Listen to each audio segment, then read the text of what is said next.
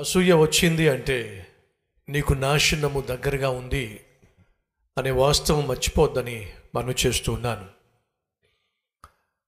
దావీదు ఎప్పుడైతే గుర్తింపును పొందుకున్నాడో తాను కలిగి ఉన్నటువంటి యుద్ధ శూరత్వాన్ని కనపరిచి గొల్యాతును చంపేశాడో దానివల్ల సౌలుకేం ఇబ్బంది రాలా?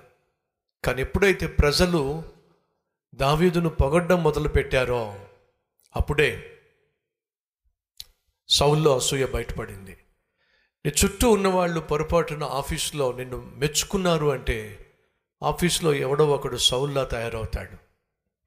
నువ్వు పైకి వస్తున్నప్పుడు గుర్తింపు పొందుతున్నప్పుడు కష్టపడి విజయాన్ని సాధిస్తున్నప్పుడు ఖచ్చితంగా సౌల్ లాంటి వాళ్ళు బయటకు వస్తారు వాళ్ళు ఏం చేస్తారో తెలుసా? మొదటిగా హాని చేసే ప్రయత్నం చేస్తారు. రెండోదిగా అవమానపరిచే ప్రయత్నం చేస్తారు.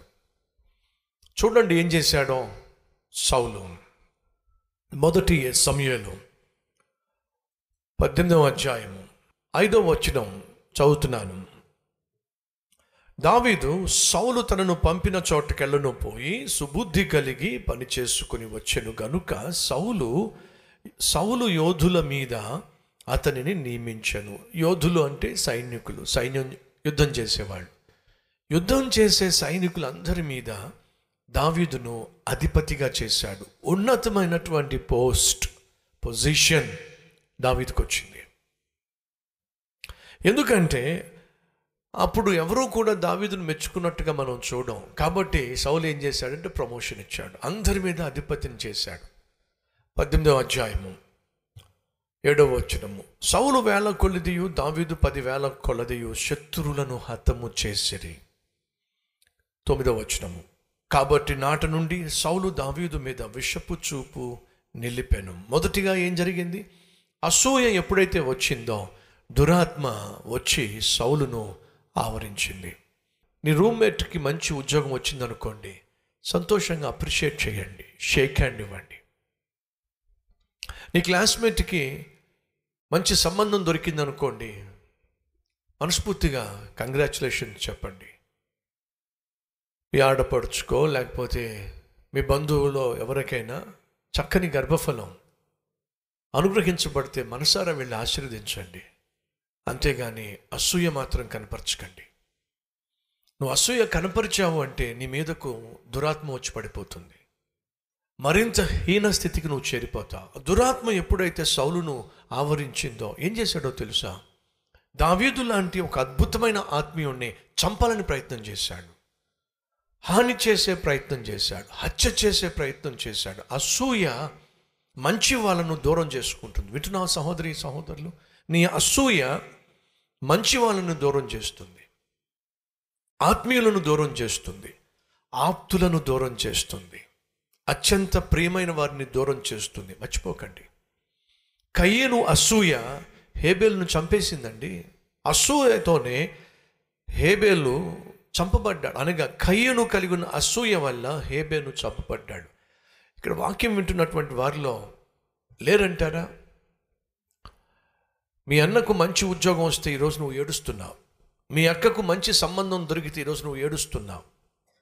నీ చెల్లి మంచి మార్కులతో పాస్ అయితే నీ అన్నయ్య మంచి మార్కులతో పాస్ అయితే నువ్వు మూతి ముడుచుకుంటున్నావు సొంత అక్క లేక చెల్లి లేక అన్న తమ్ముడు బాగుపడితే చూడలేకపోతున్నావు వర్ధిల్లితే చూడలేకపోతున్నావు హెచ్చించబడితే చూడలేకపోతున్నావు స్థిరపడితే చూడలేకపోతున్నావు మంచి ఇల్లు కొనుక్కుంటే ఒక మంచి కారు కొనుక్కుంటే చూడలేకపోతున్నావు పరాయి వాళ్ళ సంగతి పక్కన పెట్టేసి కనీసం నీ తోబుట్టు బాగుపడితే చూడలేకపోతున్నావే నీకేముందో తెలుసా? అసూయ. అసూయ నీలో ప్రవేశించిందంటే వినో అపవిత్రాత్మ ప్రవేశిస్తుంది దురాత్మ ప్రవేశిస్తుంది. కాబట్టి దయచేసి ఏ ఒక్కరు కూడా అసూయని దగ్గరికి రాకండి. ఎవరైనా వాళ్ళ జీవితంలో పొందుకున్నటువంటి విజయాన్ని నీతో పంచుకుంటే మనసారా సంతోషించు. మనపూర్వకంగా అభినందించు.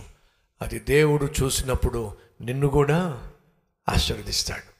నిన్ను కూడా దీవిస్తాడు. సరి చేసుకుందాం. కోపతాపాలకు అవకాశం ఇవ్వకండి. కేకలేసే వారిగా అరిచి రాద్ధాంతం చేసే ఇల్లాలిగా భర్తగా ఉండకండి. దురాత్మ కలిగిన వాడు కేకలేస్తాడు. దేవుని ఆత్మ కలిగిన వాడు కేకలేయడు దురాత్మ కలిగిన వాడు అసూయతో రగిలిపోతాడు. దేవుని ఆత్మ కలిగిన వాడు అభినందిస్తాడు. ఆనందిస్తాడు. ఎదుటివాని యొక్క విజయాన్ని చూసి సంతోషిస్తాడు. ఓర్వలేనటువంటి సౌలు సింహాసనాన్ని కోల్పోయాడు. ఓర్చుకున్నటువంటి దావీదు ఆ సింహాసనాన్ని అధిరోహించాడు. ఓర్చుకో తల్లే ఓర్చుకో చెల్లి ఓర్చుకో సహోదరుడా ఉన్నత స్థితికి నువ్వు చేరతావు. నీ ఓర్పే నీ సహనమే నేను ఉన్నత స్థితికి తీసుకెళ్తు నోరు పడేసుకోవద్దు. అనవసరంగా ఆవేశపడద్దు. కోపతాపాలకు రగిలిపోవద్దు. దెబ్బ దెబ్బ కొట్టాలని అనుకోవద్దు. అనవసరంగా దేవుని ఆశీర్వాదాలు పోగొట్టుకోవద్దు. ఈరోజు దేవుడు నాతో మాట్లాడాడు. వాక్యానుసారంగా జీవిస్తాను. అన్నవారుంటే మీ హస్తాన్ని ప్రభు చూపిస్తారా?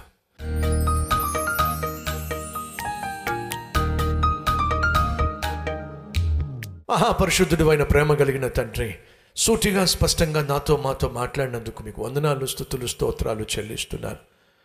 విత్తబడిన ఈ వాక్యాన్ని నాయన మా హృదయాల్లో దాచుకుని వాక్యానుసారంగా జీవించులాన సహాయం చేయండి. పైకి వచ్చే వారిలో కనిపించే మరొక అద్భుతమైన లక్షణము నోరు అదుపులో ఉంచుకోవడం. ఆయన నా నోటిని అదుపులో ఉంచుకునే కృప నాకు దయచేయండి. వ్యర్థమైన సంభాషణలు వ్యర్థమైన మాష మాటలు వ్యర్థమైన కబుర్లు నాయన అనవసరమైనటువంటి వాగ్వాదాలకు దారితీస్తాయి. మా మాటను నాయన మా మాటలను మా నోటిని అదుపులో ఉంచుకోగలిగిన నేర్పరితనాన్ని మాకు దయచేయమని. మమ్మల్ని ద్వేషించేవాళ్ళు దూషించేవాళ్ళు నాయన అవమానపరిచేవాళ్ళు హాని చేసేవాళ్ళు మా చుట్టూ ఉండి రాళ్ళు విసురుతున్నప్పుడు నాయన మా నోటికి పని చెప్పక మోకాళ్ళకు పని చెప్పి లోకం మీద పడి నాయన నోరు పాడు చేసుకోక మోకాళ్ళ మీద నీ సన్నిధిలో పడి ప్రార్థన చేసే విజయాన్ని సాధించే కృప మా అందరికీ దయచేయమని. ఏసునామం పేరట వేడుకుంటున్నాం తండ్రి. ఆమెన్.